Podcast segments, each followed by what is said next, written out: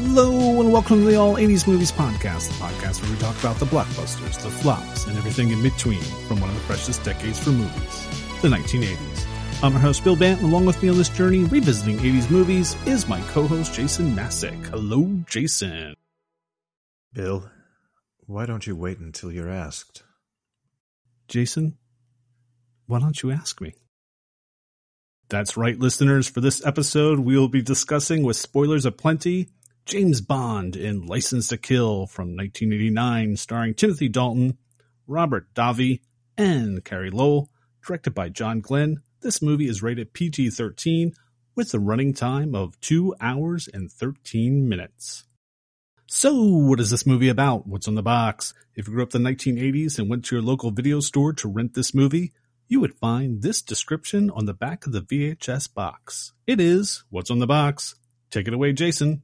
When Bond wants revenge, nothing stands in his way, not even Her Majesty's Secret Service. James Bond is in Florida for his old friend Felix Leiter's marriage.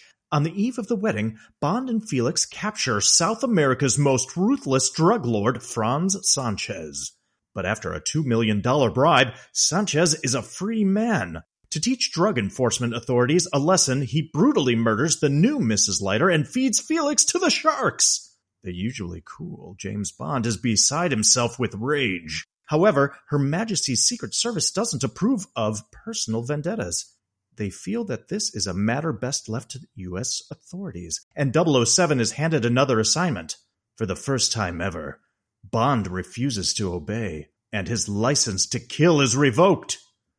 With these words, you have my resignation, sir. Timothy Dalton as James Bond embarks upon the most deadly and unusual mission of 007's career License to Kill. That's right. James Bond is back. License to Kill. Jason, how are you doing? I'm doing great, Bill Bond. It's great to be back with you discussing James Bond. Yeah, man, this is it. Number two of how many are there total? 25? Are we counting the Sean Connery one? Never Say Never Again? Sure, why not? Let's throw it in there for now. Or 26? I thought it was, yeah, 26 or 27. Anyway, oh man, let's talk some Bond, man. Let's talk some some T-Dalt and License to Kill. All right. So, as always, let's start with our earliest memories. What are our earliest memories from License to Kill? All right. Well, uh, honestly, outside of Timothy Dalton, I couldn't remember anything from this film. I don't know why, man. There, maybe it's just to what we were just saying, being that there are so many Bond films. It's just easy for me to either get plot points, characters, uh, circumstances from the films intertwined and confused or whatnot. But there are only two Timothy Dalton films, and I just couldn't remember the plot of this film. There were I had images, so I kind of cheated here with my earliest memories. I started watching it, and things, of course, came back to me almost immediately. So I'll say a few things that uh, came back to me right away, and then I'll defer to you, Bill Bond. So, in regards to Dalton, I remembered this much. I, I remembered liking him. I thought he was a solid James Bond. He looks good. He's physical. He's got presence. I remember he played the role pretty straight. No nonsense. Okay. I also remember sharks. Yeah, yeah, sharks in this movie. Lots of sharks. And here's another early memory of mine. As soon as I heard the music, it's it's such a subtle thing. But when I was growing up, I listened to these orchestral scores ad nauseum, time and time and time again, uh, because I would sit in my room and trust me, this may sound unhealthy, but it was healthy for me being a creative type. I would put on my headphones and put on the cassette or LP in some cases back then uh, and escape. I would let my imagination run to listening to the scores of the likes of John Williams and James Newton Howard and Jerry Goldsmith and James Horner and Michael Kamen. I am a Michael Kamen fan. And when I heard this score, and obviously the music of James Bond is often associated with like John Barry, for instance. Correct. Well, this score, John Barry, I believe, was he ill? Uh, something happened. He was not available to do the score for this film. Yes. and Michael Kamen comes in. Great. And I can tell because I've listened to Michael Kamen and his music so so much as well as John Barry and I can tell the difference. I remember I'm listening to this music going, "Oh gosh, darn it, that's right. Michael Kamen did this score." I love the love theme from this music. And I remembered one of my earliest memories was that I bought this soundtrack on cassette because there was a couple tracks that I just had to have. And it just, you know, was kind of a slightly, it was a slightly tweaked version of the James Bond flavor uh, and musicality that I had become accustomed to with John Barry. And I, I liked this version as well. So I remember getting the soundtrack. That's about it. I'm just going to turn it right over to you, Bill Bond. Tell me about your earliest memories of License to Kill. This movie came out in 1989, summer of 1989. That's right. And I was super excited that this James Bond was coming out because I had to this point never seen a James Bond movie in the theater. So this is going to be my first one. Aha. Wow. And summer of 89 was pretty big because you had Batman, Ghostbusters 2, Lethal Weapon 2, Honey, I Shrunk the Kids. I mean, it was blockbuster after blockbuster. And I thought for sure, because usually at the end of the summer, we go on vacation. That's when I usually pick a movie to go see. And I was like, all right, when we go on vacation, I'm going to go see License to Kill. My dad's going to take me. Well, unfortunately, License to Kill came and went. It did not do well. It was out of the theater in like a month. Yeah. So I missed it and I was pissed. Oh no. So I was just waiting for it to come out on video. So it was one of those as soon as it came out in the rental stores, I picked it up, brought it home, watched it. I'm a Timothy Dalton fan, so I was excited to see, you know, what his next film was going to be. Mm-hmm. But the biggest takeaway I have from this movie, Carey Lowell. Oh my God, did I end up having the biggest crush on her. When she shows up as Miss Kennedy, as her alias, That's right. her outfit, and she cuts her hair short. She's had a makeover. Oh, yeah. My heart probably stopped beating for a minute. My jaw hit the floor, and I was like, oh, I think I'm in love. I think I'm in love with this girl. Understandably so, man. We'll we'll talk about Carey a little bit. Go ahead. And I think what I liked about this movie too is part of it took place in Florida. And at this point, I was going to my senior year of high school, and it was time to start looking at where I was going to go to college. And I really wanted to go to the University of Miami because Hurricane football was at its peak then. Miami Vice was one of the most popular shows on television. So the whole Miami, Florida vibe, I was just totally into it. And the fact that this was taking place basically in the Keys. Oh, here's another reason why I got to go to school down there. I got to, I have to admit to that. Another thing I liked about the movie that I remember that there was so much of Q in it, which I really like because I always loved the Q character. I always loved when he kind of came in for his little bits in Q branch and the fact that he had a bigger role. Yeah. I thought that was cool that he was a part of it. I wish they didn't wait until he was like 74 years old. It would have been interesting to see him younger, but this is probably one of my most watched. It's in my top three most watched James Bond movies. Not saying it's one of the best ones, but for some reason, if in, in the mood to put a Bond movie on in the background, this is one of the ones I put in. I am a fan of this. I am a fan of Timothy Dalton. Outstanding. Man, I'm so sorry that you didn't get to see it while it was in the theater. I know. I couldn't believe it. And now that I had a little bit of recall, though, because when we did For Your Eyes Only, I believe that was my first Bond film in the theater. And I do recall seeing Octopussy. I saw A View to a Kill. I saw those in the theater. I don't recall if I saw this one in the theater. I want to say I would. I mean, I had a ritual or tradition of also seeing these films with my dad, and I appreciate the the fact that you were going to, or at least you were excited about seeing this with your father. And I'm sure you've obviously seen other Bond films with your dad, and I think it's a common theme with fathers and sons everywhere that share Bond films together. And that was the, uh, a tradition of mine as well with my dad, and I still do that. Luckily today, I'm very grateful for that. It's just fun to watch. I recall just seeing No Time to Die. I was able to watch it with my dad. It's a great bonding experience. Bonding over Bond. Yeah. Are we ready to get into some, to some initial thoughts about this film? Yes. What are some initial thoughts we have about License to Kill? All right, let's let's share what we thought about this film from 1989 today. Look, first off, because we're discussing James Bond, who is working for MI6 and is on Her Majesty's Secret Service, we would like to say rest in peace to Her Majesty Queen Elizabeth II, who recently passed away on September 8th, 2022, at the age of 96. I'm taking this from the headlines, basically. I mean, her reign of 70 years and 214 days is the longest of any British monarch and the longest recorded of any female head of state in history. She was the Queen of the United Kingdom for many, many of our entire lives. So rest in peace, Queen Elizabeth II. Now, getting back to our film and our main player, Timothy Dalton, starring as Agent 007 James Bond, standing at six foot two, or according to some research, six foot one and three quarters. He was, uh, yeah, in his early 40s when he portrayed the iconic character, first appearing as Bond in 1987's The Living Daylights. According to IMDb, he has a few nicknames, one being Tim. Uh, that's not really a nickname. That's just his name shortened. The Daltonator, like that one. But my favorite is T Dalt.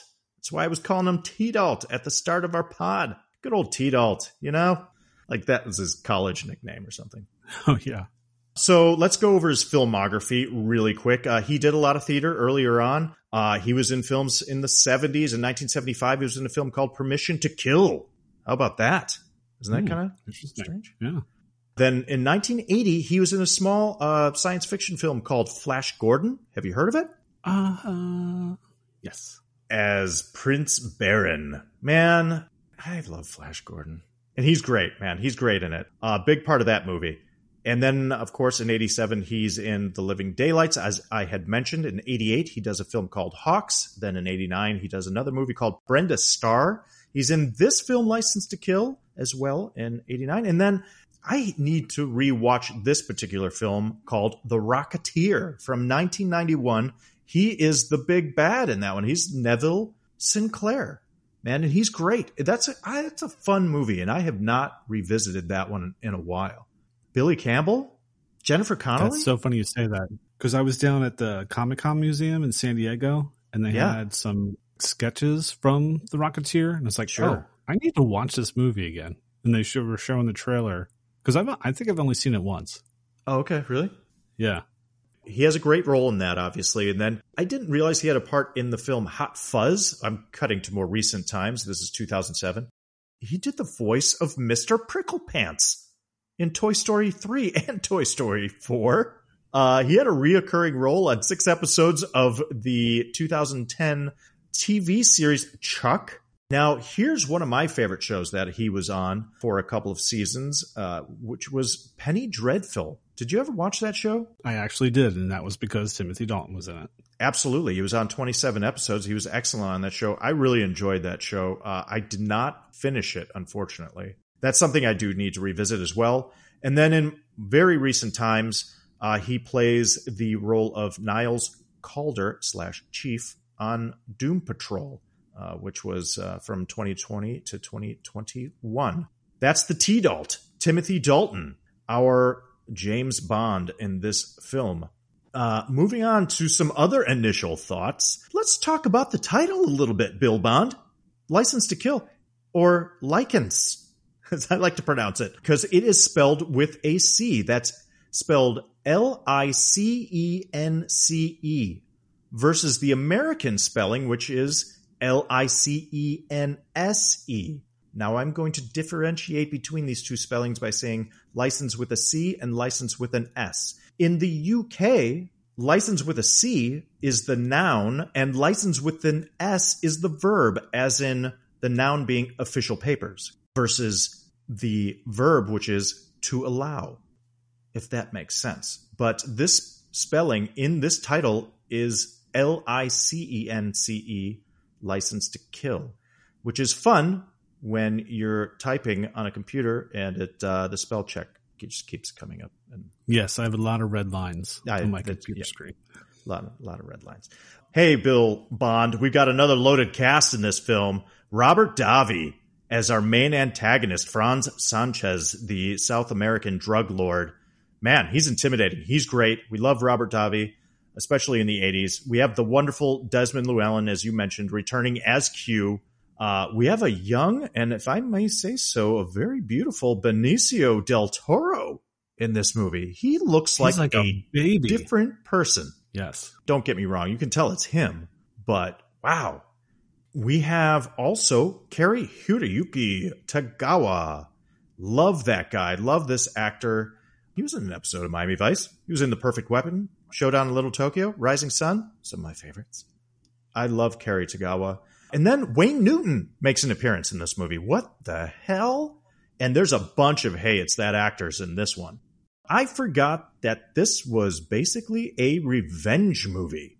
And I have a question for you right off the top here. Is this the first film in which Bond kind of goes off the grid, meaning like he's working outside the jurisdiction of MI6? Yes. Okay. That's what I thought, which is really cool. Now, here's another initial thought. This movie is really violent.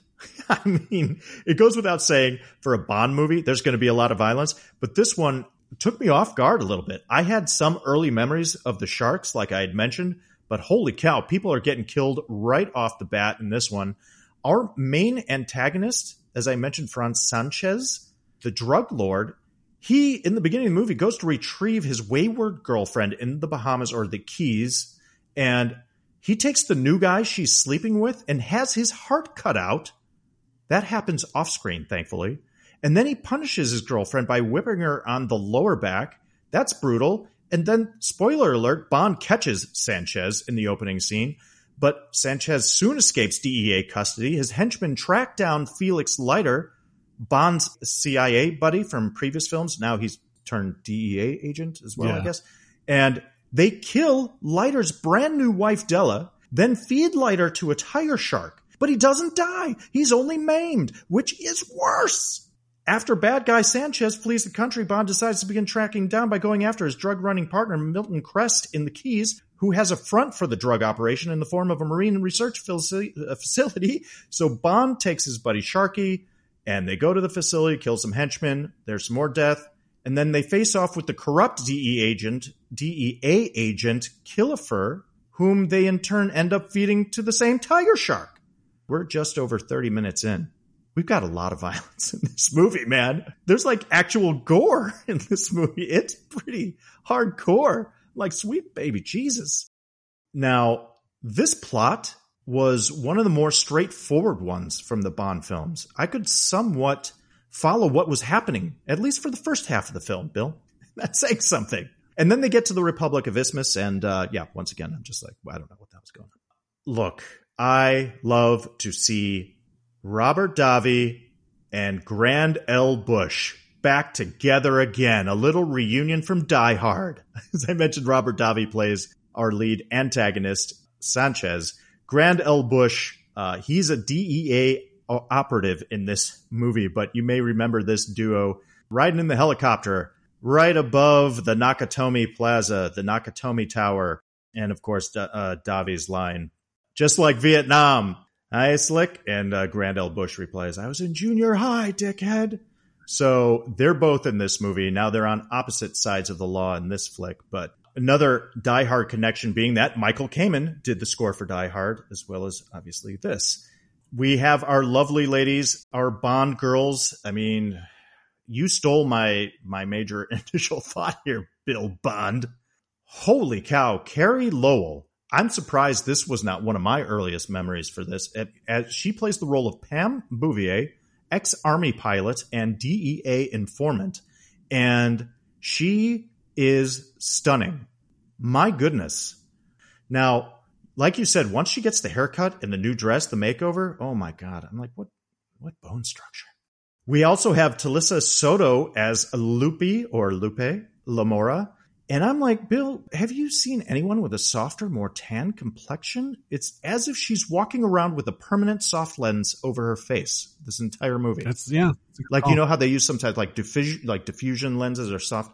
But no, she's just that gorgeous. So we do have some lovely Bond girls in this film.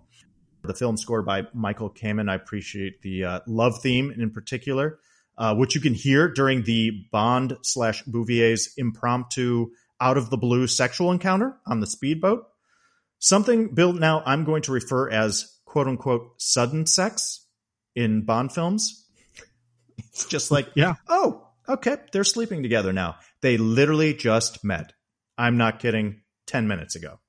Okay, well that's that's Bond and his magic penis at work. So, look, I appreciate them going away from the rear projection special effects a little bit. That's an initial thought I had, uh, especially during you know during the action sequences. They're still there, but not as much. I thought they got a little more creative with cutting around Dalton in this case and featuring the stunt work, uh, which is great in this movie. It lends itself a bit more to the realism. And then, of course, the final action scene happens, and I'm like, oh, whoops, oh, I spoke too soon. Yeah, there's some terrible rear projection in that. I don't understand what happened at the end. How do I feel about Dalton as Bond today? Look, man, when I was a kid, I just had become accustomed to Roger Moore. I had been exposed to some Connery, but when I went to the theater, as I mentioned, I saw Roger Moore.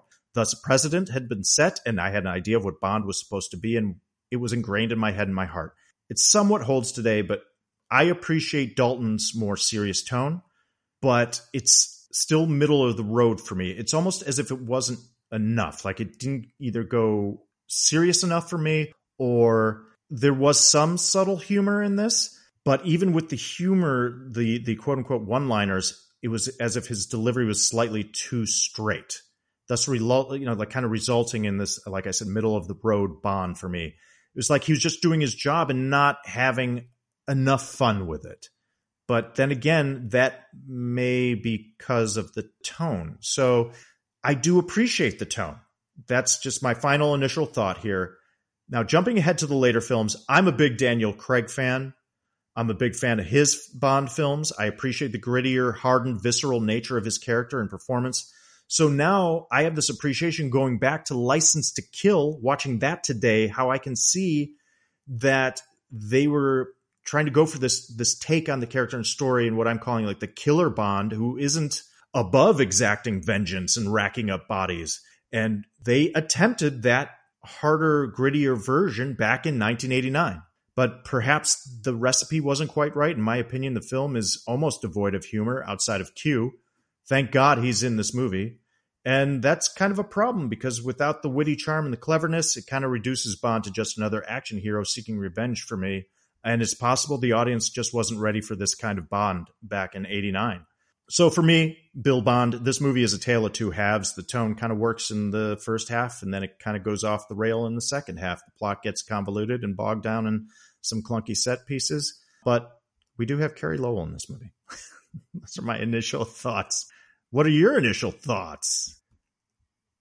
All right, so License to Kill. So it's the 16th entry in the Bond franchise, and Timothy Dalton's uh, unfortunately his last and final outing as Bond, and he only got to do two films um, because after License to Kill, there was this whole rights issue with MGM, and took him forever to figure that all out. And then you know you'll hear different stories of they fired Timothy Dalton or Timothy Dalton walked off because he only wanted to do one more and Broccoli family wanted to do multiples and he didn't want to do it. So I, I don't know what the truth is. Right. You can believe what you read. For me, Timothy Dalton is one of my favorite Bonds. I thought for a while Craig was going to take over, but I think the more movies he did, the more I kept going back to Dalton. I almost think Craig would have been the earlier version of Dalton's Bond and then he eventually became Timothy Dalton's Bond. But I don't know, he got he got a little too sappy and too hmm. uh, lovehorn. I think of all the actors that have played James Bond, if you read the books, Timothy Dalton is the closest to the actual character. Right, right. And that's what I like about him. I did grow up with the Roger Moore movies, and that's the ones that I liked. But going back, they just seem too goofy to me. Mm-hmm. And this guy's supposed to be this secret agent that's supposed to be saving the world. Yes, it's far fetched, but that's what I liked about it. And I liked the fact that this was a movie where James Bond is not trying to save the world. He's vengeance for his friend, a very close friend. I mean, movie starts off that he's there for Felix Leiter's wedding. Yeah. So that just shows how close these two are. He's his best man. Yeah. This is probably one of the few Bond movies you could pretty much figure out the plot right from the get go. I know you said it was a little convoluted in the second half, but felt like it was pretty straightforward to me. I liked that the bad guy was more realistic than most of the other, where they don't have this super plot where they're going to blow up the world or. Right. World domination. Right. It's a simple baddie with simple plans who basically runs a country from behind the scenes and it's just printing money left and right. And Bond comes in from the inside and just tears it apart, which I thought was pretty cool. A little bit of revenge. So that's what I liked about it. And that's my take on it. You're entitled to your opinion, my friend.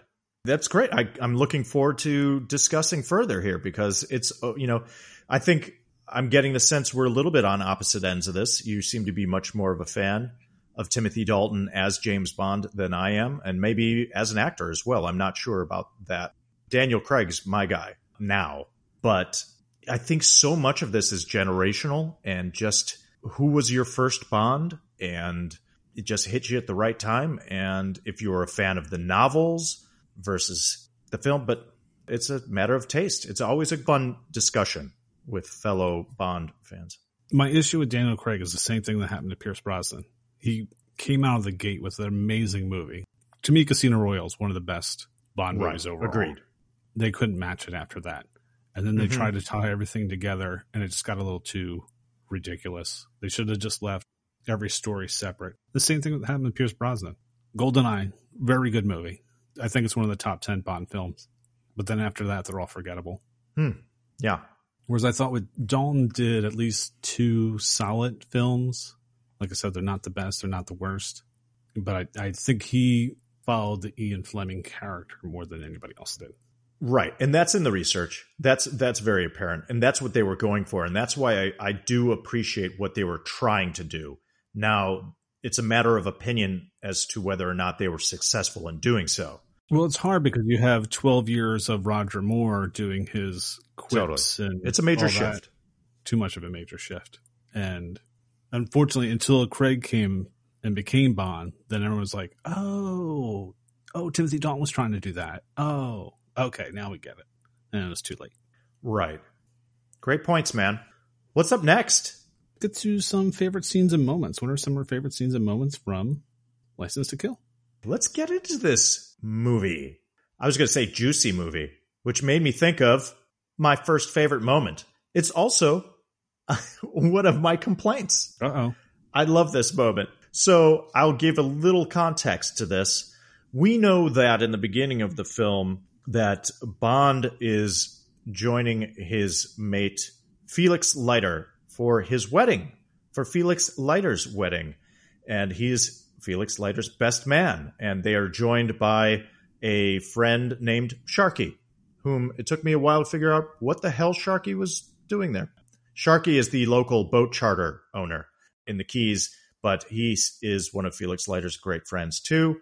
And after they have tracked down the evil drug lord Sanchez in the cold open sequence, well, Sanchez breaks free of custody with the help of a corrupt DEA agent and exacts his revenge upon Leiter by killing his brand new wife, Della, and then lowering Leiter into what is a basically a shark tank, or it's actually it's just regardless, Leiter gets half eaten by a tiger shark and is left for dead, but he does not die, and Bond discovers Leiter and is uh, now enraged and is going to exact his revenge. And he has a brief meeting with M, and M says, "You are coming back with us. We have you're supposed to be on assignment in Istanbul, but uh, you're over here trying to figure out what happened to your buddy Leiter, and that is not your mission."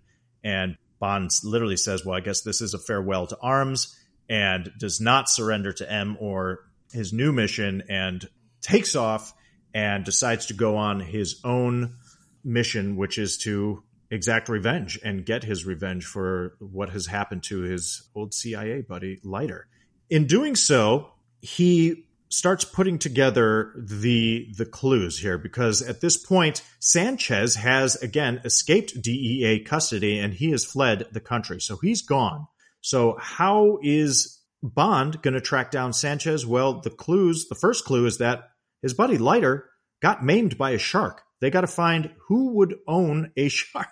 Bond and Sharkey, their buddy, decide to start checking out all the marine research facilities in the area in the Keys, and they finally come upon the last one, which happens to be owned by Milton Krest. And Milton Krest is using his marine research facility as the front for this drug running operation, which he is partners with uh, Sanchez. So Bond and Sharkey decide to go to the marine research facility in the middle of the night, and Bond has gone in and he is looking for any clues as to what happened to his buddy Leiter and something that may lead him to Sanchez. And he's just following the breadcrumbs. And when he's going around the fish tanks within this research facility, he ends up opening a compartment which is just loaded with maggots. And it's gross because you hear the squishiness and they're just like these huge maggots. And we've learned at this point because Bond had actually visited this facility briefly before this particular scene. And we know these maggots are used to feed these goldfish. And anyway, they're there for a reason regardless. One of the security guards, who we know is one of Milton Krest's henchmen, comes up behind Bond and says, Hey, what are you doing here? And Bond decides to take a handful of the maggots and throws it into the henchman slash security guard's face, thus distracting him. And then Bond gets the better of him and throws him into the compartment, which is just filled with maggots. And he shuts the compartment and does away with the henchman. And it's absolutely hilarious and wonderful and ridiculous that Bond actually uses a handful of maggots to disable a security guard.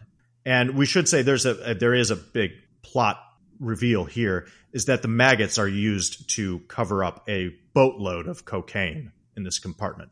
That's a big plot element here. Uh, so Bond is in effect he's just making a discovery here. This is you know this facility is definitely connected to Sanchez and he's in the right place. I love the maggots in the face moment, Bill. I thought we'd just start right there. How about that? Yeah, awesome.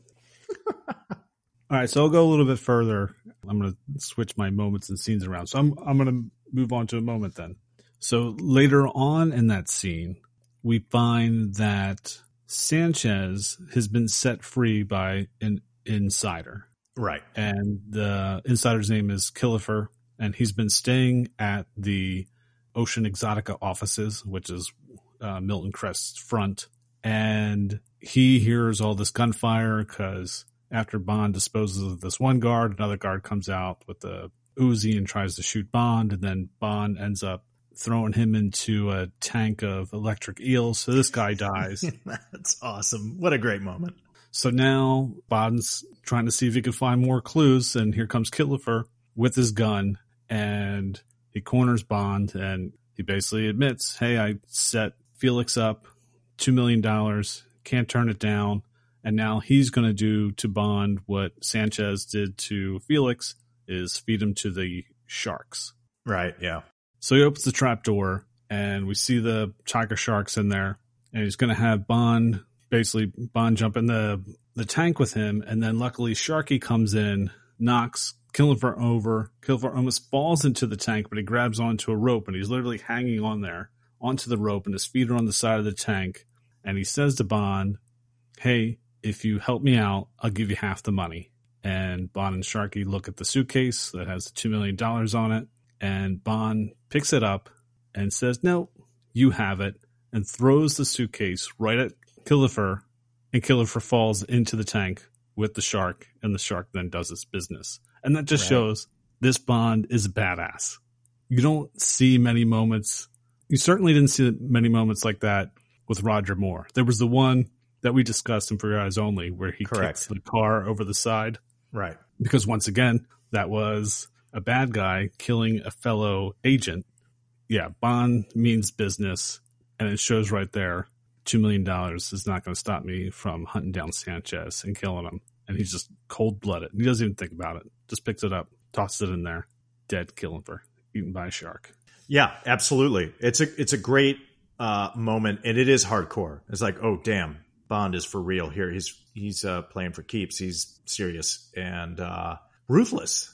He's doing this in the name of his his friend. And there's a little uh, moment here that like there's a button on that scene which is pretty funny because his friend Sharkey is standing there, and when Killifer has fallen into the tank into the water, and the shark gets the better of him, the money is floating now in the water. The case, the suitcase is broken open, and all the money is floating around. And I think Sharkey says something to the effect of, "Oh man, what a waste!"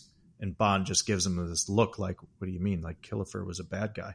And Sharkey's like, "No, I mean the money." Yeah, I'm like And, uh, Sharkey, would just go scoop it out. Yeah, yeah.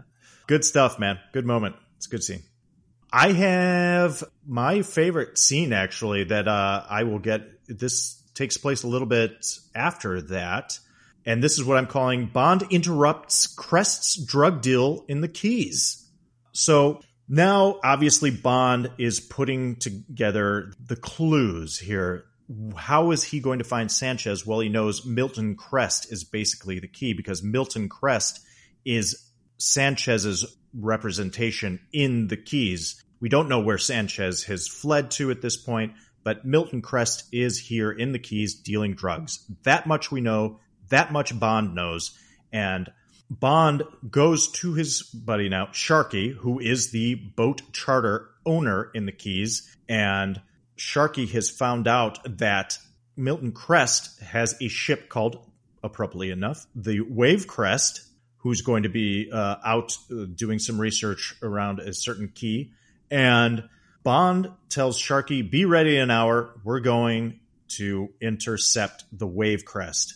Now, they go down to intercept the Wavekrest in the middle of the night, and the Wavekrest is going along, and they have this like deep water probe doing its research and scanning, and it comes across some sort of large object, and it looks to be a giant manta ray. So, okay, no big deal. Milton Krest and his crew are like, okay, not a big deal. They just keep doing their research. And it turns out that it's actually James Bond who is underneath the disguise of a giant manta ray. It's like this giant manta ray cloak disguise he's got, and he's scuba diving underneath. So what he does is Bond gets rid of the disguise and hops on the, the underwater probe, which then takes him up into the ship, which is the Wavekrest. He sneaks aboard. He has a quick tete a tete with Lupe, the girlfriend of Sanchez. And then all of a sudden, it's daytime. I don't know how that happened so quickly, but he sees that uh, the Krest's henchmen have found Sharkey and they've killed him. No bueno. Poor Bond has lost like two of his buddies right from the get in this movie. So he immediately takes his revenge by quickly shooting a spear gun into a diver's chest, then jumps into the water with the dead diver and takes his scuba gear for himself. Meanwhile, conveniently, a plane arrives with a large drug shipment, and Milton Krest sends the payment for the drugs out inside his underwater probe, which I thought was kind of cool. He sends the probe out to meet the seaplane. So the drug dealers on the seaplane take the money from the probe, replacing it with the drugs. Then the probe is being returned to the Wavekrest. But of course, Bond, who's underwater now and he's got his scuba gear on, he intercepts the probe, opens the hatch, and starts stabbing the cocaine packets and releasing all the drugs into the ocean. So the baddies are now underwater and they're going after him. And there's a little scuba fight a little brief underwater scuffle, and Bond uses one of the spear guns to shoot the spear into the pontoon of the drug plane. He shoots a spear into the pontoon of the seaplane as it's speeding up to take off. And the seaplane drags Bond behind it, and he does some fancy water skiing on his feet while avoiding gunfire. And in this really ballsy stunt, Bond goes wide right outside of the wake, thereby pulling himself next to the seaplane and rams into it, physically grabbing onto one of the pontoons as the plane takes off. He disposes of the pilot and the passenger and takes control of the plane, happily realizing now he is in possession of nearly $5 million in drug money. So there's some great action in the scene. The stunt work for the water skiing on his feet and the grabbing onto the pontoon. Some great aerial stunts as Bond is hanging from the seaplane as it takes off and the plane is rotating back and forth and trying to shake him loose. You can really clearly see there is a stuntman just hanging off the plane. Pretty solid action scene all around, in my opinion. Yeah, I agree. I really liked the aerial stunts in this movie and yeah. that was part of that was kind of part of my my favorite scenes. It was anytime they did any of the aerial stunts because even the scene that you described, what I liked about it is they actually had a stunt person or people that kind of looked like Timothy Dalton. I mean, that's yeah. some of the things we've been joking about some of our previous podcasts. How you can tell right away the stunt person looks nothing like the person they're supposed to be representing. Where in this one, pretty good interchanging between the stunt person and Timothy Dalton. You really, really, really have to look to see that it's someone different. The way they, I guess it's just the way they shot it, or just the fact they had someone that physically looked the same. The hair kind of looked the same. Right. Some impressive editing. And of course, Timothy Dalton was a little more gung ho and doing some of the stunts in the film. So I think that uh, really helped with it too. So it really sold those scenes. I agree. And I, I had mentioned one of my initial thoughts that uh, being that it was noticeable that they didn't use as much rear projection, probably because Dalton was willing to do some more stunt work, but that they had great stuntmen and they were smart about the editing. And I don't know why they hadn't done that more in previous films. It's just creative cutting. That's all. And you're right. The stuntmen they used were of similar build and they had the right hairstyle, whatever it was. But you can show wide angles, master shots, whatever, uh, shots from a distance where you don't need to see the person's face, but we buy it, we get it, we know it's probably a stuntman, but it's not obvious. I'm going with the suspension of disbelief. It looks cool from a distance when you see this plane in the air and this dude is hanging off of it.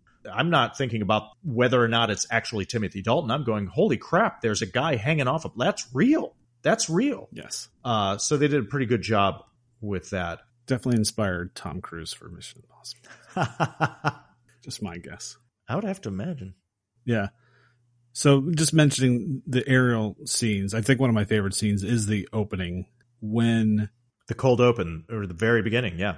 Just because they have the scene where they find where Sanchez is and Bond's supposed to just go as an observer with Felix so they can finally capture him and they get to the island where he's at and Sanchez pulls the fast one because his cronies go off one way.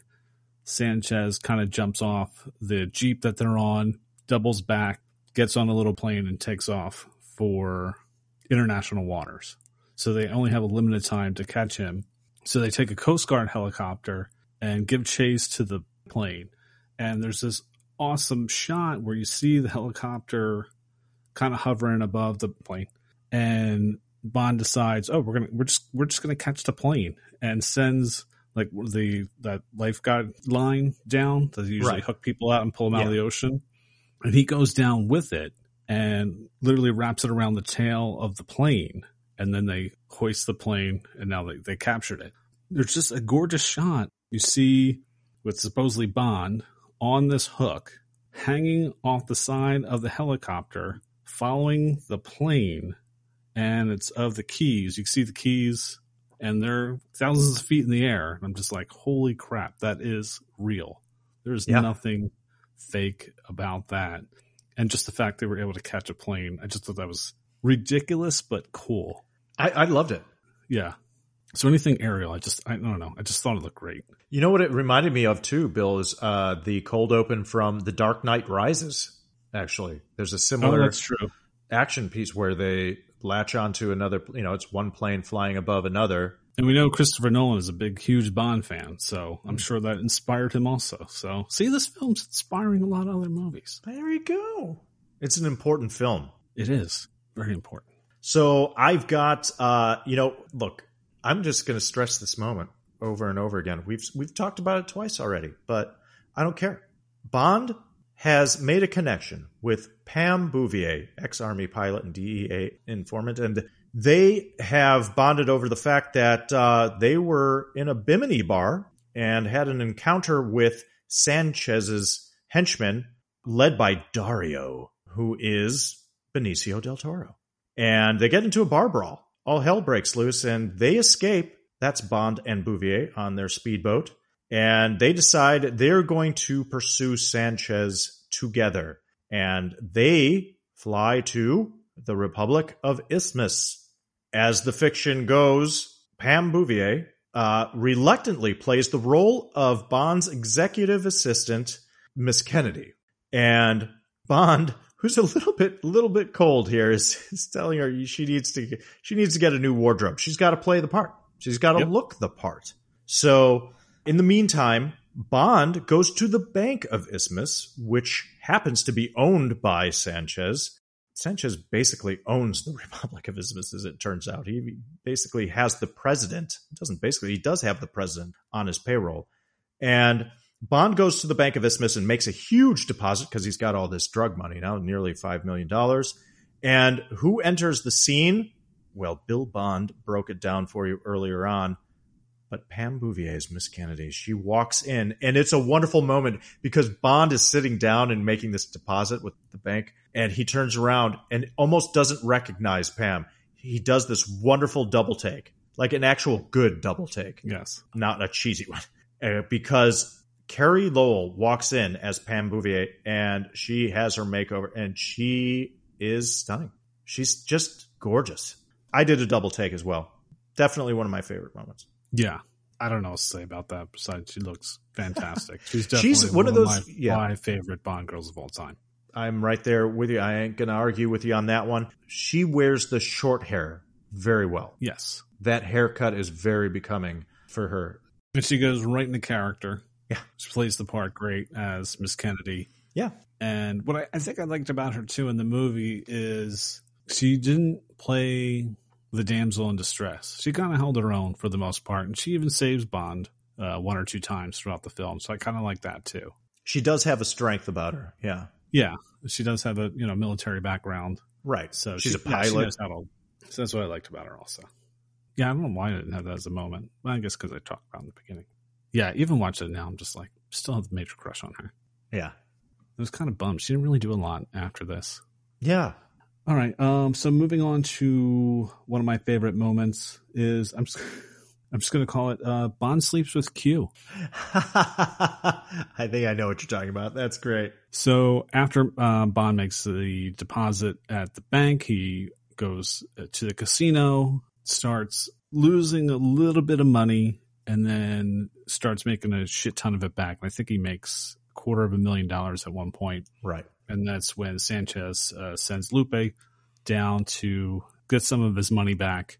At that point, Bond asks for a meeting to meet Sanchez, and he meets Sanchez, and he basically tells Sanchez that he's a problem solver, and he thinks that Sanchez has some problems that only his expertise can take care of. So after the meeting, yeah, they go to the hotel, they check in the front lobby, and the gentleman at the front lobby says, "Oh, your uncle checked in."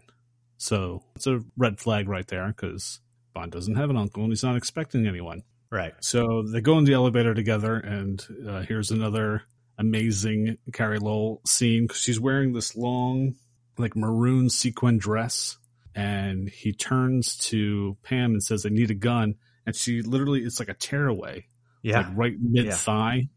Oh my god, she's got gorgeous legs. oh, very. It's she's it's very very sexy. Very sexy. And pulls out this like little pea shooter gun, which she she gives to Bond. and they go to the room and Bond tells her to just wait here. Let me go check what it is. And he knocks on the door and I guess he maybe sees the shadow come to the keyhole, kicks the door open, knocks the gentleman down, and you find out it's Q. yes. And basically Moneypenny sent Q there to keep an eye on Bond. Moneypenny is keeping tabs on Bond just to make sure he's okay because everybody knows what She's Bond is worried. doing. He's going after yeah, they know that he's going after Sanchez, and there's nothing they can do about it. But Moneypenny knows he probably needs a little bit of help, some Q gadgets.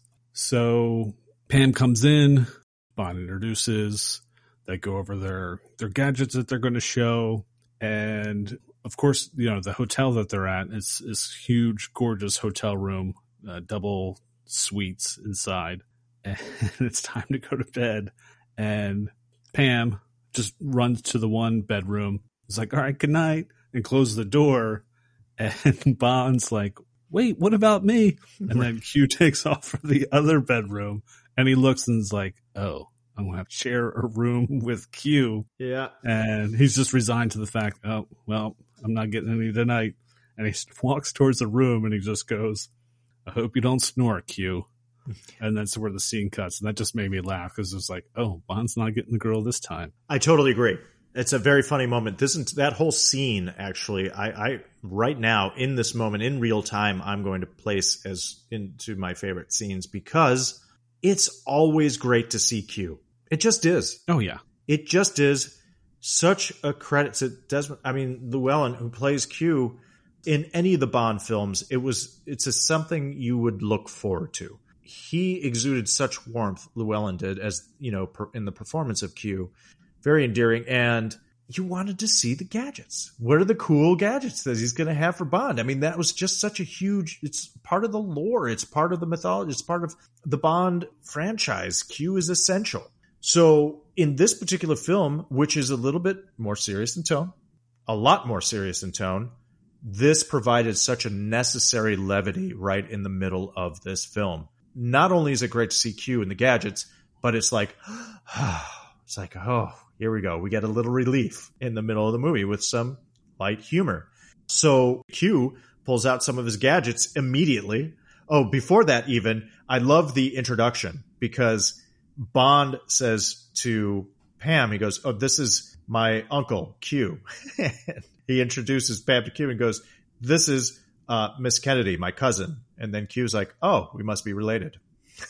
Yeah. Something to that effect. So Q immediately opens his case, and here come the gadgets, which are great. The first one, an explosive alarm clock, which he says is guaranteed never to wake up anybody who uses it. Love it.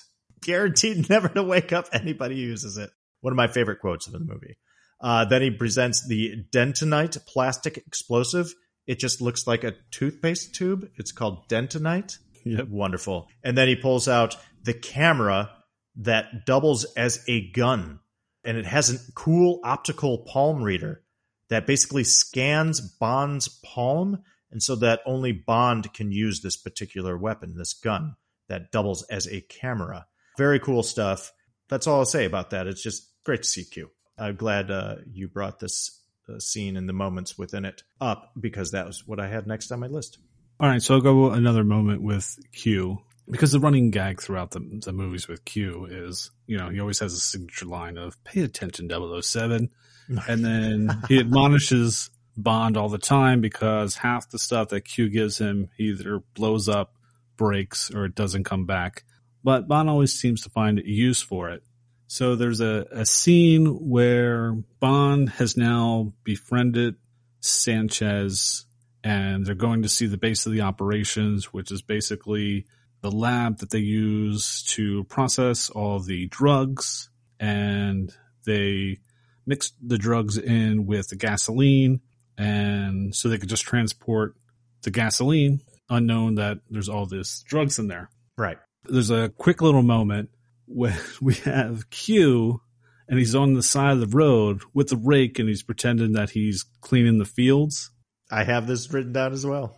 Oh, do you? And Sanchez and, and the uh, crew drive by and you find out the rake doubles as a mic and a receiver. And he talks into it to let him know that Bond's gone by. And what does he do? As soon as he's done with the rake, tosses it.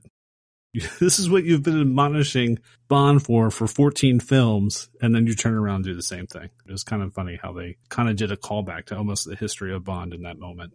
Great, great call. I didn't even make that connection. You kind of went deep dive regarding the character connection, which is great. Uh, man, I wrote it down. Q posing as a Latin landscaper outside of Yes. Sanchez's compound. He's wearing a costume. He's wearing a straw hat and a fake black mustache, which is wonderful. And he's using a, like this, the broom. And when he lifts like the head of the broom, and from the bristles of the broom, he extends an antenna, then extends the handle in the middle to reveal the communicator. It's just great. Such a great little Q gadget. And that's yeah how he calls Pam to let her know that Bond and Sanchez are on the move so she can follow him. Yeah, man, that moment when he just tosses the broom into the bushes. Well, my job's done here. That's it. He does it so flippantly, like nonchalantly. He's great. It's again another nice comic relief moment. So I'm glad you called it out. Anything else? Moments or scenes? Uh, a couple, real quick. A couple that ha- occurred right before this. One being that we are introduced to Cary Tagawa, as we learn in this fiction, is an undercover Hong Kong narcotics agent that has or is attempting to infiltrate Sanchez's operation. And he has been keeping an eye on Bond, is not trusting of Bond, and knows that Bond is up to something not so good. And when Bond thinks he's about to finally exact his revenge, he's gotten close to Sanchez, as Bill had laid out earlier.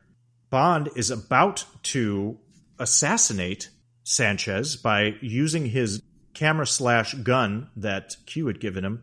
And he's positioned like in a sniper position in a building across from Sanchez's office. And he's about to shoot Sanchez when then all of a sudden some ninjas out of nowhere start attacking him. We've got ninjas in this movie. Well, the ninjas happen to work for Tagawa's character, who's named Kwang, by the way. And the ninjas, they fight Bond. And this is just a quick favorite moment is that one of the ninjas has a web shooter. I love it. One of the ninjas is Spider Man. Who knew? It's just kind of cool. He literally does the web, the, the wrist flick, and an entire web comes out from his sleeve and covers Bond. It's like, wow, love that gadget. Then I have one other little quick moment. Oh, this is just because it's gross and it's awesome. And I just call it Milton Krest's head blows up. Oh, yeah. Yeah, it's gross and talk about violent. I said, man, this movie is violent, and sure enough, I'm not going to give this scene too much context. It's just the fact that Krest ends up in a like this pressure chamber, and Sanchez believes that Krest has betrayed him, and that Krest has was the one behind the assassination attempt, and puts him in the pressure chamber, and raises the pressure, and then immediately drops the pressure rapidly by using an axe and cutting one of the lines, and Krest's head expands and blows up. And it just made me think of Big Trouble in Little China for some reason. Oh, yeah, that's a good one. Yeah. And there's a great line in that, too, because Krest has been set up and all this money is in the chamber with him. And when his head blows up, the blood gets all over the money. And one of the henchmen goes to Sanchez. He goes, What about the money, Patron? And Sanchez says, Launder it.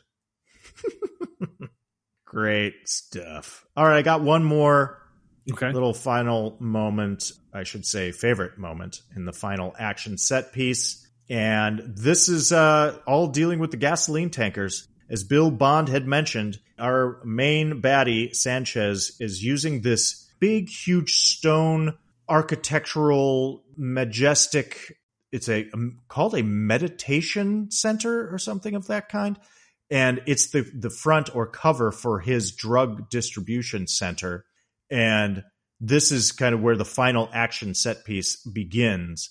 What ends up happening is, as Bill had explained, we understand because that Sanchez is showing these Chinese investors how his drug distribution works and that the cocaine is dissolved into the gasoline and then they use this chemical extraction process to extract the cocaine from the gasoline at its final destination. And that's how they transport it and how it's disguised. It's dissolved in the gasoline.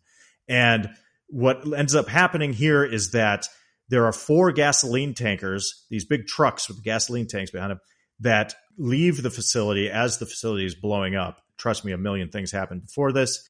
Now, of course, Bond manages to get onto one of the gasoline tankers and he's chasing Sanchez, and Sanchez is chasing him, and there's a lot of gunfire and there's a lot of trucks driving around. So, at one point, we know that Sanchez has gotten his hands on four Stinger missiles.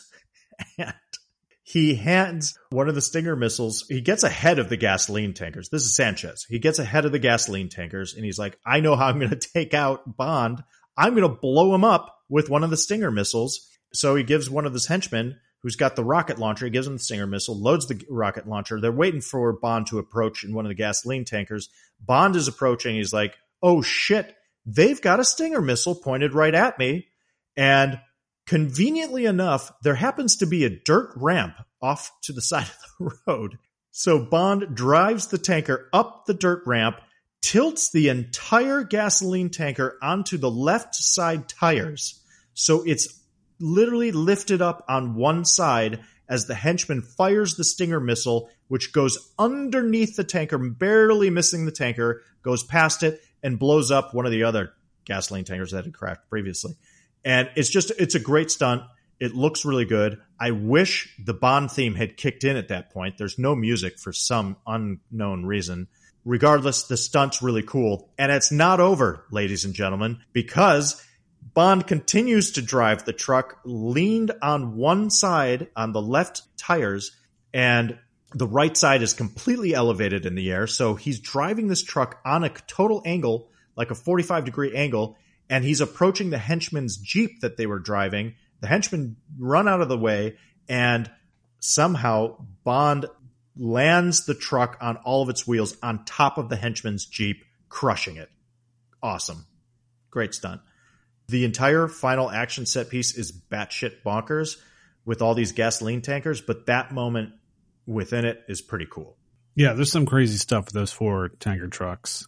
And then you have Pam flying around in her plane, and you have Yeah, I've got Sanchez in his car, and then the henchman hijack a Jeep, and all this is going on. It's, It's pretty a lot. crazy. It's pretty crazy. Yeah, I don't even know. it's how hard to keep track of. But needless to say, Bond does take out all four tankers Oh, of course. and exacts his revenge. That's a fun vehicle stunt that they pulled off in the middle of that whole sequence. Mm-hmm. I think it's worth watching just that set piece just for that stunt, just to see see him do it. Because I mean, it's a real tanker. I mean, somebody did it. Right. That wasn't CGI. No, it was not CGI. All right, so let's move on to Swiss cheese and complaint department. And why do we call it Swiss cheese? Because although this movie is delicious, it does have holes. Yes, if it doesn't fall under Swiss cheese, we just file a complaint with the complaint department. I'll go first on this one, Jason. Please do. Okay. I have a complaint against Celine Dion for covering If You Asked Me To, which was originally sung by Patti LaBelle during the closing credits of the movie. I really, really liked that song Oh, this is amazing. and thought if I was to ever get married, if I could have convinced my wife for that to be my wedding song, that's what I wanted it to be. That's how much I love that song. And then Celine Dion had to cover it and fuck it up because everyone remembers her rendition, not the original rendition. And there's no way I was going to have a Celine Dion be my wedding song. Oh my goodness. That is amazing and you should be pissed. And for some reason I can't even think of the Celine Dion cover though. I actually always I know this Patti LaBelle version for sure. I don't know. I I guess I'm the only one that doesn't know. That is an awesome complaint to begin with. Here's my first complaint. is that Felix Leiter is getting married at the beginning of this movie. And after the opening action sequence in the cold open, Felix Leiter and Bond parachute down to the wedding, which is kind of cool. Gets down there, and I realize Felix Leiter, well, he looks as old as Della's dad. Felix is old. Yes. There's a pretty big age gap. Because at one point we see his bride to be, whose character's name is Della. She's in a limo with her father getting ready, like saying, Oh, Felix is late again. And I'm like, Oh my God, Felix looks just as old as her dad. What's going on here? I'll be honest with you. I'm going to get to this. I was almost, conf- when I first watched this, because I hadn't seen it in so long. And like I said, I'm an idiot and I forgot most of what the hell was going on in this movie. I didn't know who was getting married. I was like, wait, is Bond getting married? Who's getting married to Della? I'm so confused. And I'll tell you why in just another moment here with another complaint I have. But uh, what's your next complaint? Okay, so you kind of touched on on this a little bit. Felix gets attacked by the shark. Sanchez feeds him to the tiger shark. Bond finds him. He's luckily still alive. So Bond's going to do a little investigating and he takes Sharkey with him. and they're checking all these um, places down the Keys, and they come upon the Ocean Exotica offices, which is run by Milton Krest. Bond comes up, knocks on the door, says he wants to speak with the proprietor of the building because he's looking for a Carcarian Carcarius to transport to a zoo. Milton Krest should have sniffed out right away. Wait, this guy is looking for a great white shark to put into captivity. Great white sharks, as you know, are just not kept in captivity. Right. Um, I think the longest recorded is 198 days, which I think was in San Francisco. huh. I think even before then, and that happened 15 years after this movie was released. I think the longest point a shark has been held in captivity up to that point was 19 days because they just can't handle being in captivity. Some of it usually has to do with the tanks are too small. Um, Right. The electromagnetism in the tanks makes the sharks confused and they literally would like slam themselves into the side of the tanks I had and come across that, and yeah, kill themselves. Yeah. Right. That they actually like get depressed. So if Milton knew anything about sharks and fish and all that, as soon as Bond asked that, he should have knew this shit was bupkis and this guy was up to something and never even let him into the into the building. Come on. Simple shark stuff. I've never, yeah, never seen a great white a zoo or an aquarium. Correct. It never will be. Good stuff, man. Glad you you pointed that out. Uh, I'm going to rattle off a few here real quick. I just, I guess I'm obsessed with Felix Leiter's wedding. But before this, uh, I love this shot. We talked about the cold open action sequence. Love the shot of Bond being lowered from the chopper onto Sanchez's plane. You talked about, you broke down that sequence. There is one shot where Bond is being lowered on the, the that lifeguard like uh, wire, Mhm. and his hair isn't moving at all. It's great. They're Oh, like yeah. thousands of feet in the air, like flying and trying to catch up to a plane. The helicopter's above the plane, cruising at I don't know what speed, and he's just being lowered like, and it's just completely static. His ha- hair is not even moving. It's just kind of funny. Hey, this is what I wrote down. What is going on with Leiter's new bride Della and Bond? Oh, Because- flirty, flirty. Yes. Oh my. This is what I'm talking. I'm like, wait, who just got married? I was so confused, Bill, because after the cold open and the credits, Della, this young blonde, very attractive new bride, and Bond, they come bustling into the side room where the cake is, the wedding cake, and they're kissing each other. And I'm like, oh, oh, it's Bond that got married. Oh, okay. I didn't know he there's a movie where he got married. And it's like, oh, wait, I had to rewatch it. And I'm like, no, she says it's tradition for the bride to kiss the best man. And he's like, no, I think it's the other way around. Why are you kissing your best friend's wife? What is going on? What's happening here? Does she want to get with Bond? Or vice versa? I, I don't know. I, that was weird. It was weird. It just threw me off. And you had just brought up the fact that Felix gets mauled by a shark. Okay. Shortly thereafter. And then he's put in a body bag, but he's still alive. Yeah, no. No. No way he lives. He's in need of immediate and intensive medical attention. He bleeds out 100%. No way he's alive. Yeah, because he lost his whole lower leg, right? Yeah.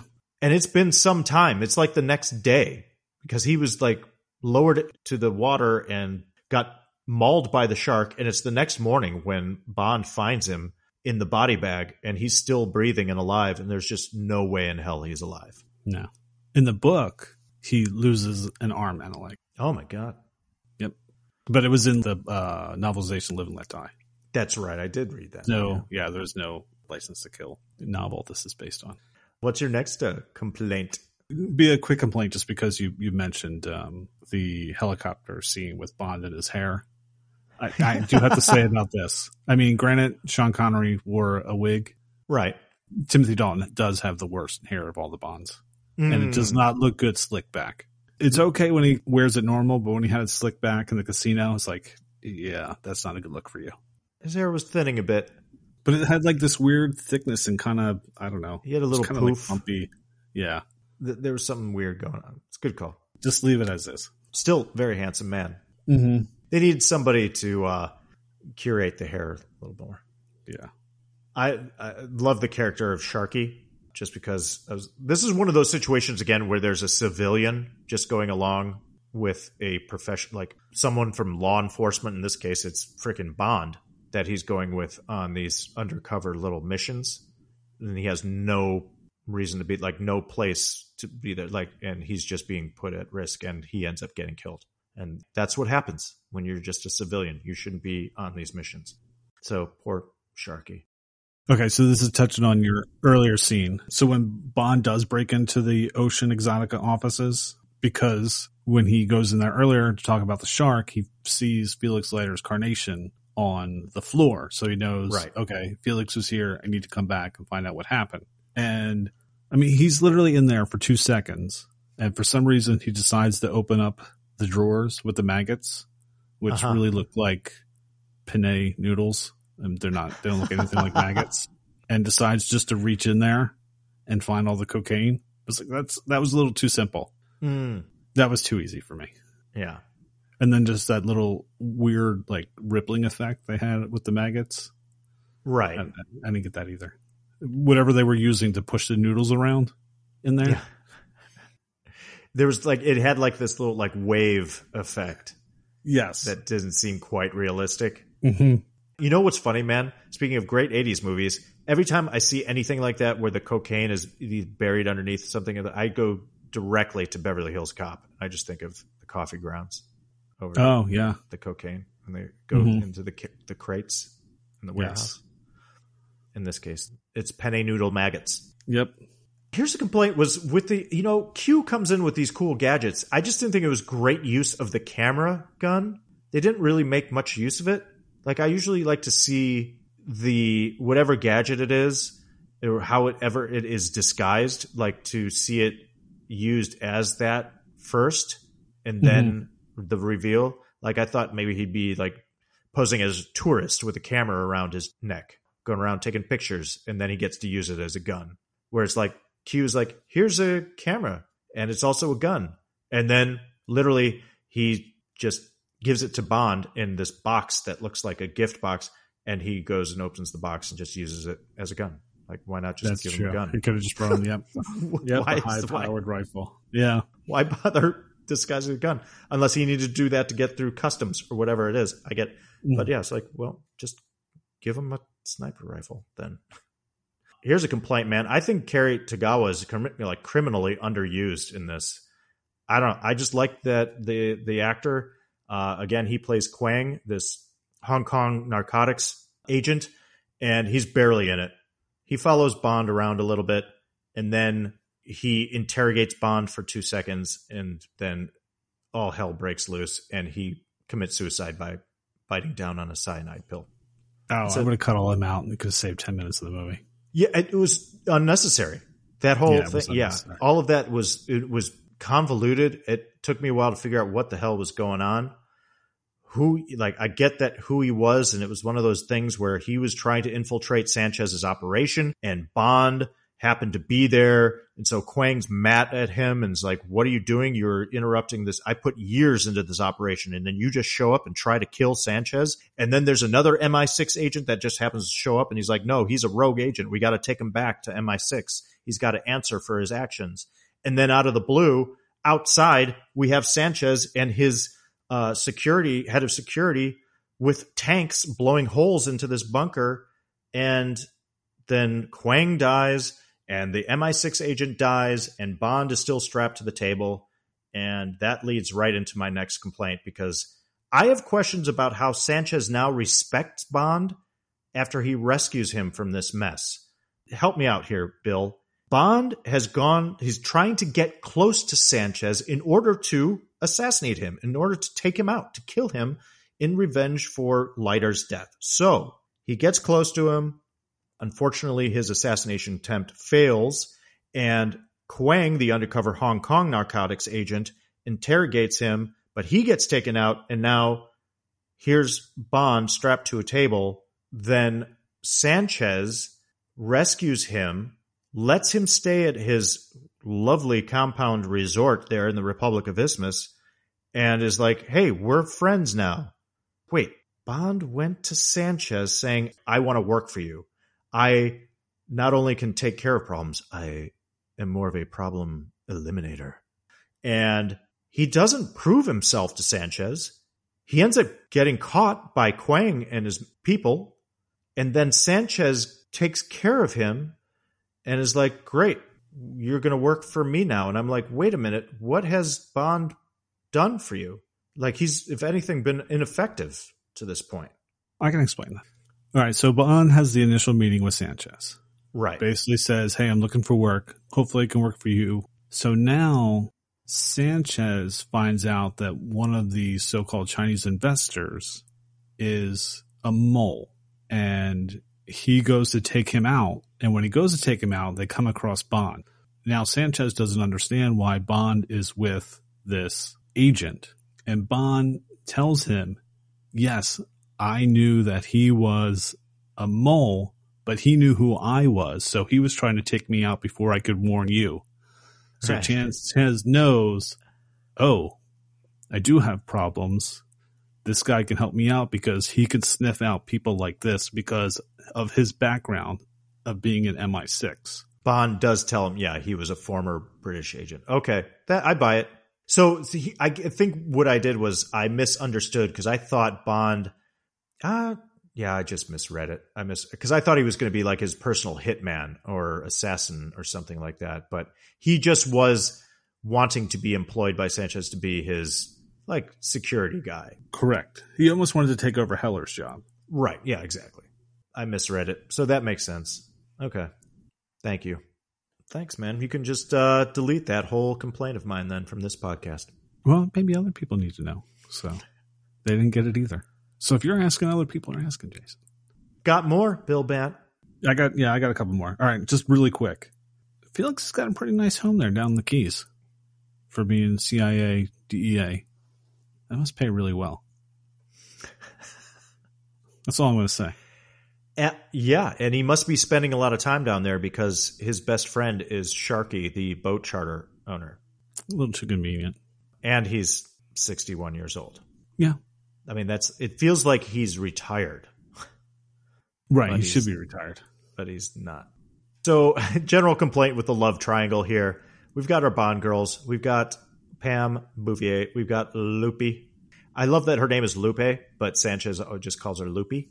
hmm Hey, Loopy.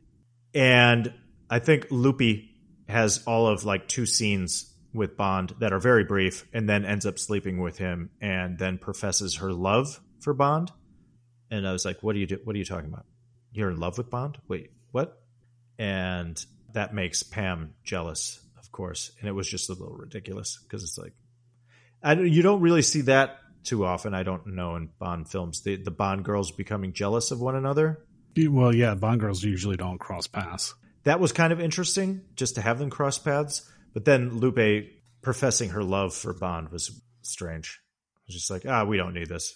Yeah, she was unfortunately the weak point of the movie. Basically, Yeah. all her scenes, Robert Davi would ask her a question, she would turn her head, or anybody would ask her a question, and then she would just look away and then answer. That was like her go-to move. Just look away. This got a little tiresome. How many times was Bond going to tell Q or Pam to go home that he could Mhm. handle this by himself, only to ask pull them back in to help him Oh, At totally. least- five or six times? I work better alone. Apparently, you don't. Not at all.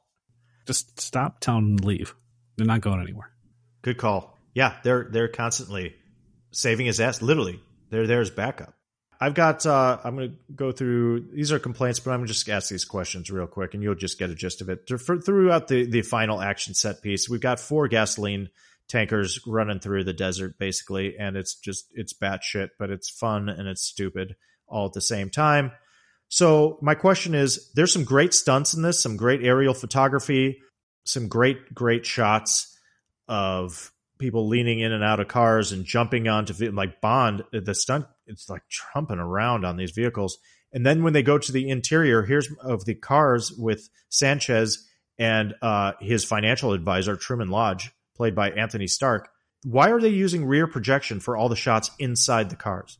Yeah, that really stood out. I was like, "What are you doing? Why? Why are we doing this?" They have exterior shots of the car with the actors themselves leaning out the window, yelling things in the midst of the action, in the midst of the driving. But when they're inside the car, they have this horrible rear projection. I'm like, what are you doing? Here's another question during this sequence Is it smart to be firing automatic weapons at gasoline tanker trucks? Probably not. When Bond, Bond and Sanchez are fighting on the tanker at the very end of the sequence and it goes off the road and down the embankment, they're dead. They're both dead. That's it. Movie's over. Uh, but no, they both survive. Yeah, but they're very hurt. they are. They are pretty scratched. Yeah. They've got holes in their clothes. They're dirty. They're bloody. It's true. That's all I got, Bill Bond. All right, so let's move on to Hey, it's that actor. All right. So in this segment, we spotlight a character actor you have seen in many other films, an actor making their big screen debut, or an actor that makes an uncredited cameo. It's Hey, it's that actor. All right, I will go first. I don't think we're matching. So I'm actually going with David Hedison, who played Felix Leiter. So David was the first actor to portray the role of Felix Leiter twice in the Bond films. Um, the second would end up being Jeffrey Wright during the Daniel Craig movies. David appeared in many television shows such as The Love Boat, Fantasy Island, Matt Houston, Simon and Simon, and Double Trouble, which we briefly discussed in our Grease 2 episode. David's most famous role is probably as Captain Lee B. Crane in the 60s television series Voyage to the Bottom of the Sea. However, for all of you 50s sci fi horror fans, David Hedison, under his original stage name of Al Hedison, played the scientist Andre in the 1958 classic The Fly. Oh, cool. Yes. And the other uh, Bond film that um, David Hedison was in was uh, Live and Let Die, which was Roger Moore's first portrayal of Bond. There you go. Very cool. Well, thank you for that. All right. So who do you got, Jason? I guess it is my turn, isn't it? Yes. Well, for my hey, it's that actor, I just mentioned him.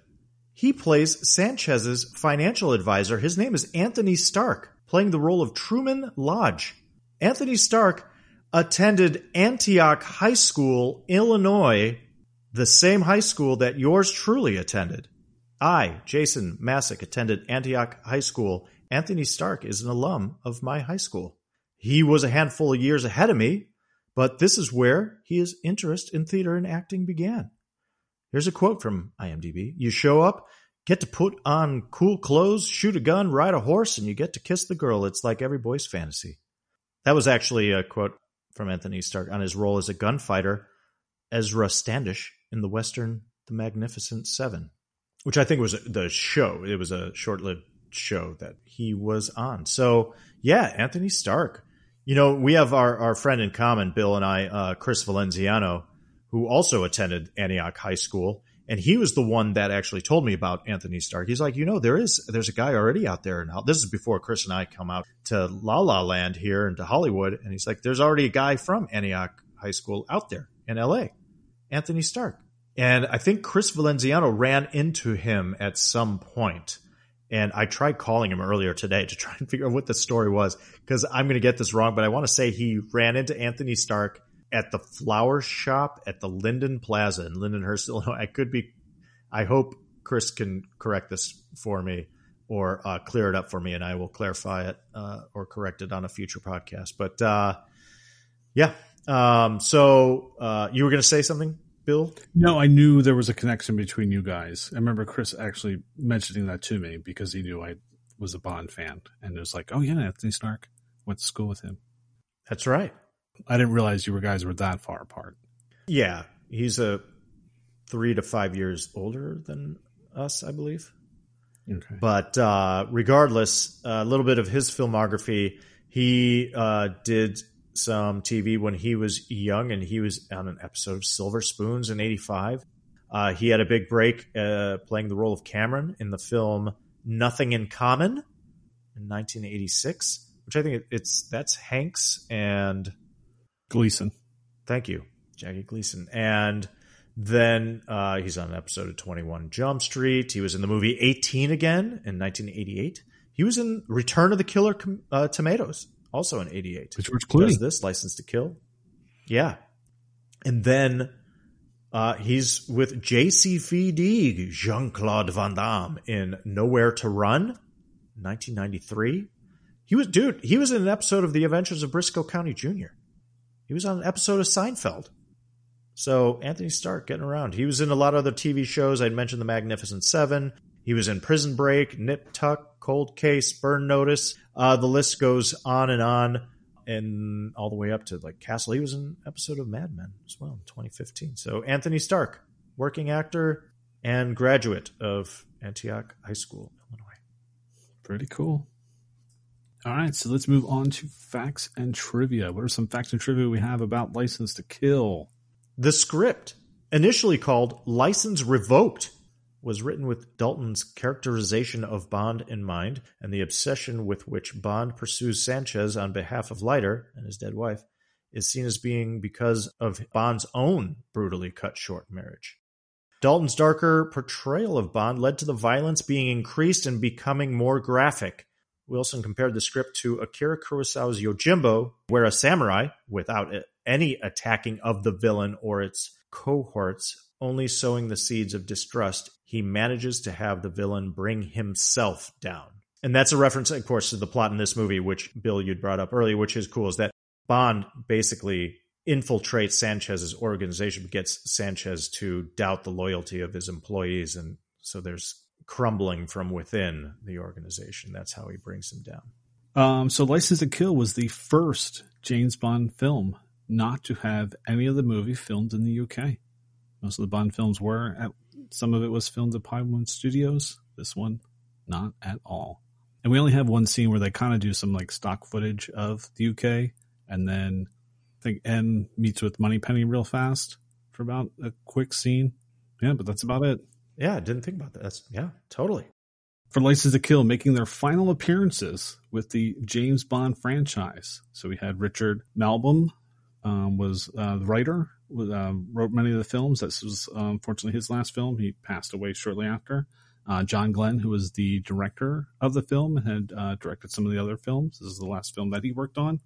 Maurice Binder, who uh, did the title design of the film, and then Richard Brown it was his final turn as M, which would then be passed on to Judi Dench when Pierce Brosnan came in. Uh, Caroline Bliss as Miss Moneypenny, and of course Timothy Dalton as James Bond. Good stuff. There we go. Appreciate that. So the scene where Sanchez's plane is hijacked, this is the beginning of the film. Uh, it was filmed on location in Florida with stuntman Jake Lombard jumping from a helicopter to a plane and then Dalton himself being filmed atop the aircraft. The plane towed by the helicopter was a life sized model created by special effects supervisor John Richardson. After filming wide shots of David Hedison, your hates that actor, and Dalton parachuting, closer shots were made near the church location. During one of the takes, a malfunction of the harness equipment caused Hedison to fall on the pavement. The injury made him limp for the remainder of filming. All right, so the character of Milton Krest, who was played by Anthony Zerbe, and his yacht, the Wavekrest, was featured in the Hildebrand Rarity, a short story in For Your Eyes Only, a collection of five James Bond short stories written by Ian Fleming. Krest weapon of choice, a stingray tail used as a whip, was given to the film's villain Sanchez. So in the beginning, when Sanchez is whipping Lupe, yeah, it's Yeah. with the stingray tail. After I read it, and then you look at it, you can, I was like, oh, okay, yeah, I can see what that is now. Brutal.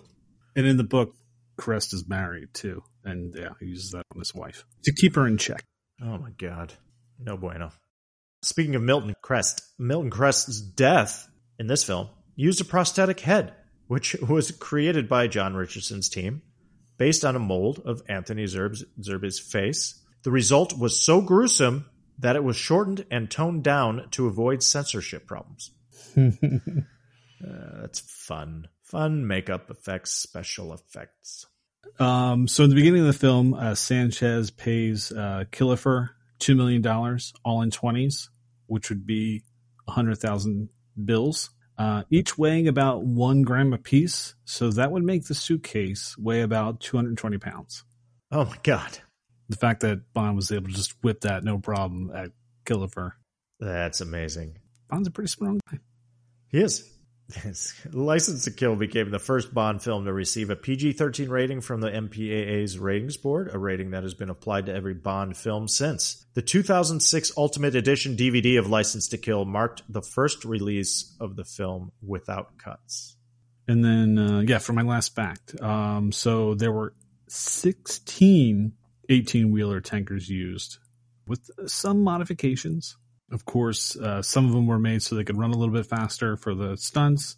And then um, one of them was made. Oh, yeah. So one of them actually had an extra steering wheel in the back of the cabin. So when uh, Ah. Pam was driving, that was actually the stunt person that was doing the driving for her. And then um, one of them had extra set of suspension. So there's that one scene where the the tanker's already blown, but the the front of the truck goes through the fire, and it does kind of the wheelie to Right. get through the fire. So it's because they had some extra suspension in it. Got it. Now it all makes sense. Man, here's a couple quick ones. At 21 years old, Benicio del Toro was the youngest actor to play a villain in a James Bond film. He doesn't even look 21. No, baby faced, man. Pam Bouvier, the character played by Carey Lowell, is the first Bond girl to ever drink one of Bond's signature vodka martini cocktails. And that's pretty much all I got. Bill Bond? All right, so let's move on to box office. So License to Kill was released on July 14th, 1989 on 1575 screens on an estimated budget of $32 million. It grossed $34.7 million domestically and $121.5 million internationally for a worldwide gross of $156.2 million. The movie was really hampered by the competition at the box office as it debuted number four at the box office behind Lethal Weapon 2, Batman, and Honey I Shrunk the Kids. License to Kill would only stay in the top 10 for another two weeks. When factoring in inflation, License to Kill was the lowest grossing movie in the United States, and it would be the last James Bond movie to be released during the summer. In the UK, however, License to Kill was the seventh highest grossing movie of the year. Wow. There you go. So, uh, moving on to reviews. When growing up in the late 80s, we would tune in weekly to watch Siskel and Ebert at the movies to hear their latest reviews of upcoming releases. Their review of License to Kill was split. Gene found the movie to be uneven, ranging from quite exciting to tedious.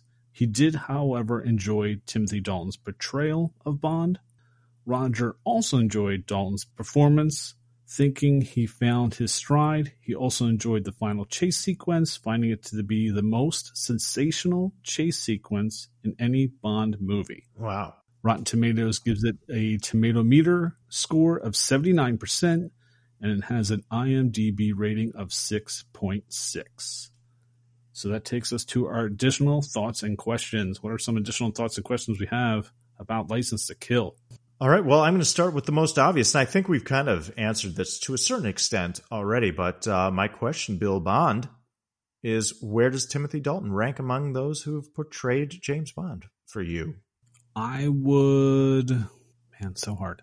It's hard because he's only done two movies, so I'd probably put him second behind Connery. Wow. Yeah, I do Connery, Dalton, Craig, Lazenby, Pierce, and more. There you go. That's pretty good. Yeah, I, I have them lower. You know, I've got Craig, Connery, Pierce, then Dalton, then probably more. I still haven't. I'm so embarrassed to admit this here on this podcast. I still have not seen On Her Majesty's Secret Service. I have not seen the Lazenby film. That's all right. Most people haven't. I really want to, though. I really want to see it now. I'm not saying it just because we're doing a Bond film right now here on this podcast. I've wanted to see it for some time since I know you're a big fan of the film. And I've heard so many good things over the years now about that film, actually, how underrated it is and how underrated Lazenby. Well, that's funny too because Yes. they do touch on the fact in this movie that Bond was married, and that's the Right. movie he gets married in. There you go. All right, I'll do a question, then I have a thought afterwards. Okay, favorite Wayne Newton performance. So you have this and License to Kill. Mm-hmm. You have The Adventures of Ford Fairlane, and you have Vegas Vacation. What is your go-to Wayne Newton acting performance? Wow, that's a great question. Good old Wayne Newton. You know, I actually probably think of Vegas Vacation first, even though I'm a big fan of The Adventures of Ford Fairlane. Man, I'd love that movie for a long time.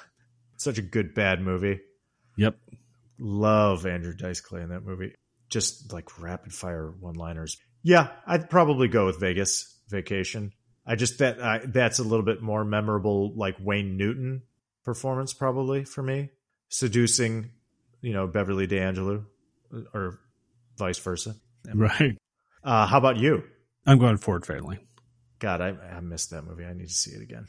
I saw that opening night Yeah, where it came out like gangbusters and then bombed after that. right. And it's Ed O'Neill plays his boss in that, right? Well, he plays a cop. Or is just another cop? Yeah, He's he's, like a a cop. He's cop. not. It's He's not not. like- yeah, he he's not Okay. a fan of Ford Fairlane. Yeah. No, not at all. Right. Amazing.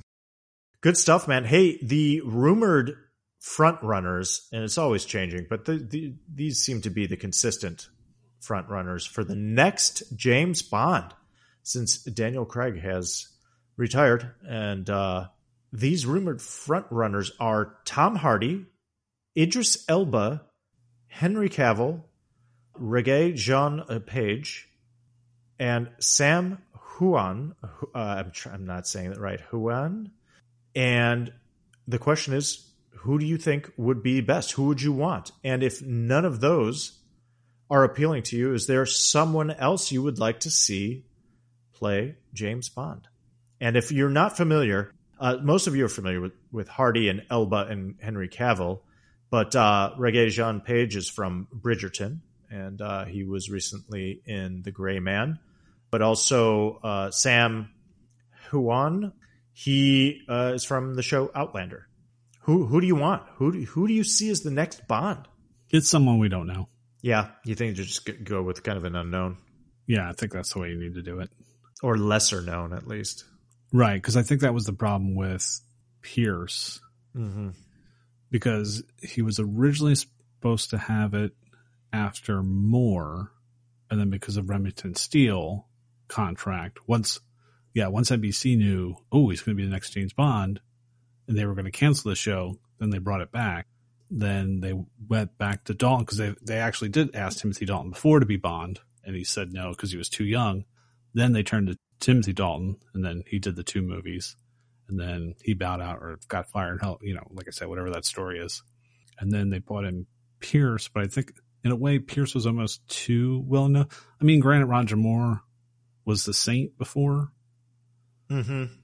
but Right. no one really knew who Sean Connery was when he became Bond. No one really knew who George. I mean, George Lazenby. That was like his first movie, and then even Daniel Craig. I mean, the only thing people maybe knew, I only knew him from Layer Cake. Luckily, I had seen Layer Cake right after they announced, and I was like, "Oh, this guy can play Bond," because everyone was killing him. But I was like, "No, we'll see." So I, I think it needs to be someone that's not. I don't know. They do this all the time. They think like the biggest name actors. Mm-hmm.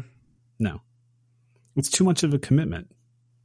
Yeah, I agree. I think it's a good call. Like I would have loved to see Elba. That would that was gonna that was my call. Yeah, I, if they were to go with a quote unquote big name, that's that's who it would be in my opinion. but 12 years ago. Right. Well, he's 50 now.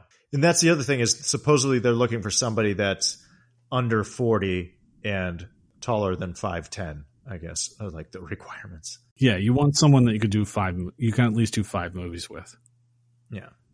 And some of these, like you get Tom Hardy, who's 45 and he's five foot nine. And then you have, well, Henry Cavill could do it. I mean, he's 39, he's six one.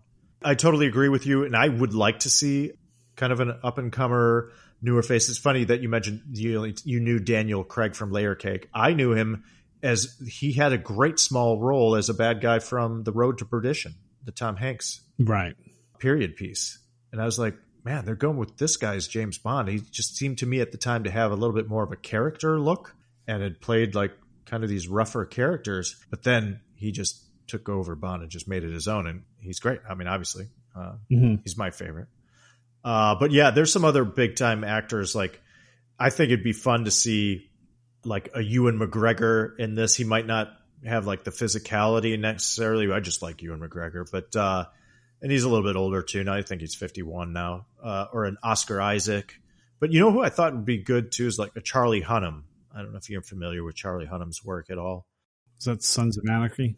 Yeah, but then he did the. King- I think King Arthur was kind of uh, that was the Guy Ritchie. They were trying to revive that uh, story, which didn't work. Uh, he was in Triple Frontier, and he's done some things since. Um, and I think he's uh, become a pretty solid actor. I like Charlie Hunnam, but uh, I'm also a big Cillian Murphy fan. Uh, again, not quite the maybe the physical presence, but I just like him as an actor. I think he'd be kind of a cool Bond. But they're again, they're big names, so Mhm. and the the problem being, are they you know more identifiable with certain roles or parts or whatever, or just too well known? Yeah, so I think it's a good call uh, on your part. I I tend to agree with. You. Yeah, I think the other name they threw out at one point made me pause to go, hmm, that would be interesting. Was um, Tom Hiddleston, who does Loki? Uh, yeah, great call. I love him. Yeah, I would have liked. I think he's great. I wish he was was in more. yeah, I think he's got a great presence. Tall, great build. Clearly a wonderful actor. I think. Uh, hmm again, commands the screen. yeah, but just too late for him. It's got yeah, it's got to be someone we don't know.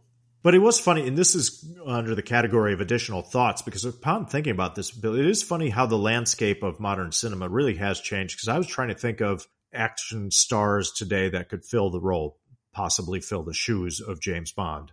And okay, let's look at the action or action adventure films, thrillers from today. And I'm like, looking at them, I'm like, wow, it's just few and far between. It's just different now.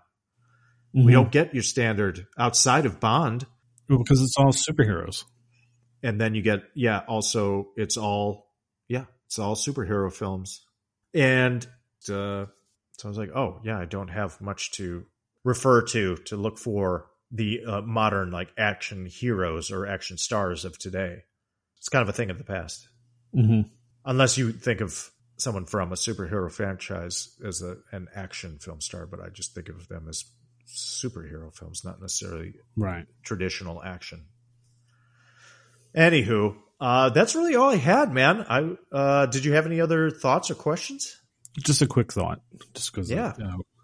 I just kind of found this funny because Della, who's played by Priscilla Barnes, who was in Three's Company, I think she was the last of the roommates who took over for Chrissy Snow. And I Sure. just thought, I don't know why this popped in my head. It'd be hilarious if there was a James Bond Three's Company crossover when Felix starts first dating um, Della, and of course, Jack somehow offhand hears Felix maybe on the phone for CIA or DEA, and of course, he thinks that Felix is a drug dealer, and your Three's Company chaos ensues. The I was like, "Oh, I would love to see Yeah. that. I would love to see that. That's amazing. A Three's Company James Bond crossover event. Yes. I love yeah, it. maybe yeah, maybe Bond shows up, so then Jack thinks he's the dealer or whatever. I don't know. All right, so let's move on to our ratings. So on a scale of one to five martinis, shaken of course not stirred, what do you give License to Kill? I'm going to give it 3.5 martinis. You know, upon rewatch, I didn't think it was great. I thought it was okay. I thought it was good. I thought it had fun moments. I think Timothy Dalton is strong. He plays it a little too straight for me. He still has a great presence. Uh, I think he looks great in the role. Thank God Q is in this movie. The Bond girls kind of save it for me. Carey Lowell is a highlight. I mean, she acts, actually adds the 0.5, I think, for me to this film. I do give it 3.5. I think really the 0.5 is because I appreciate the overall tone and the attempt at trying to stay closer to the novelizations and because I do prefer this Bond overall. That's why I do like the Craig films. So yeah, 3.5 martinis for me. Wow, that's a lot higher than I expected. Yeah. Now, now I almost feel like my rating is going to be too low because I'm only giving it four Okay. martinis. And like I said, this is a you know it is a mid tier James Bond movie, but it's one of my favorites. I'm sure everyone has their guilty pleasure Bond, and it's between this and View to a Kill. But I think it's pretty solid. Um, I thought I really liked Timothy Dalton's portrayal. I like the fact that it's a more of a grounded story. I would definitely say check it out. Carey Lowell, major crush on her. Four martinis for me. All right, so I think that about wraps it up for this week's episode. As always, thank you so much for listening. Please take the time to subscribe, give us a review, and rate us. If you want to reach out, you can email us at all80smoviespodcast at gmail.com. Please send us your feedback, questions, movies you want us to cover, or recipes to share. You can follow us on Facebook, Meta at All 80s Movies Podcast, or tweet us at Podcast All 80s. Next week, the calendar rolls into October, which starts our second annual Splatter Cinema Month, where all the movies we'll be discussing in October will be horror movies. I know, a very original idea. I'm sure no one else will be doing this. However, we are going to start things off with 1985's Re-Animator, starring Jeffrey Combs, Bruce Abbott, and Barbara Crampton. We hope you join us again. Have a totally great week, everyone. Bill, he disagreed with something that ate him. Thanks for staying up with us. Good night, world.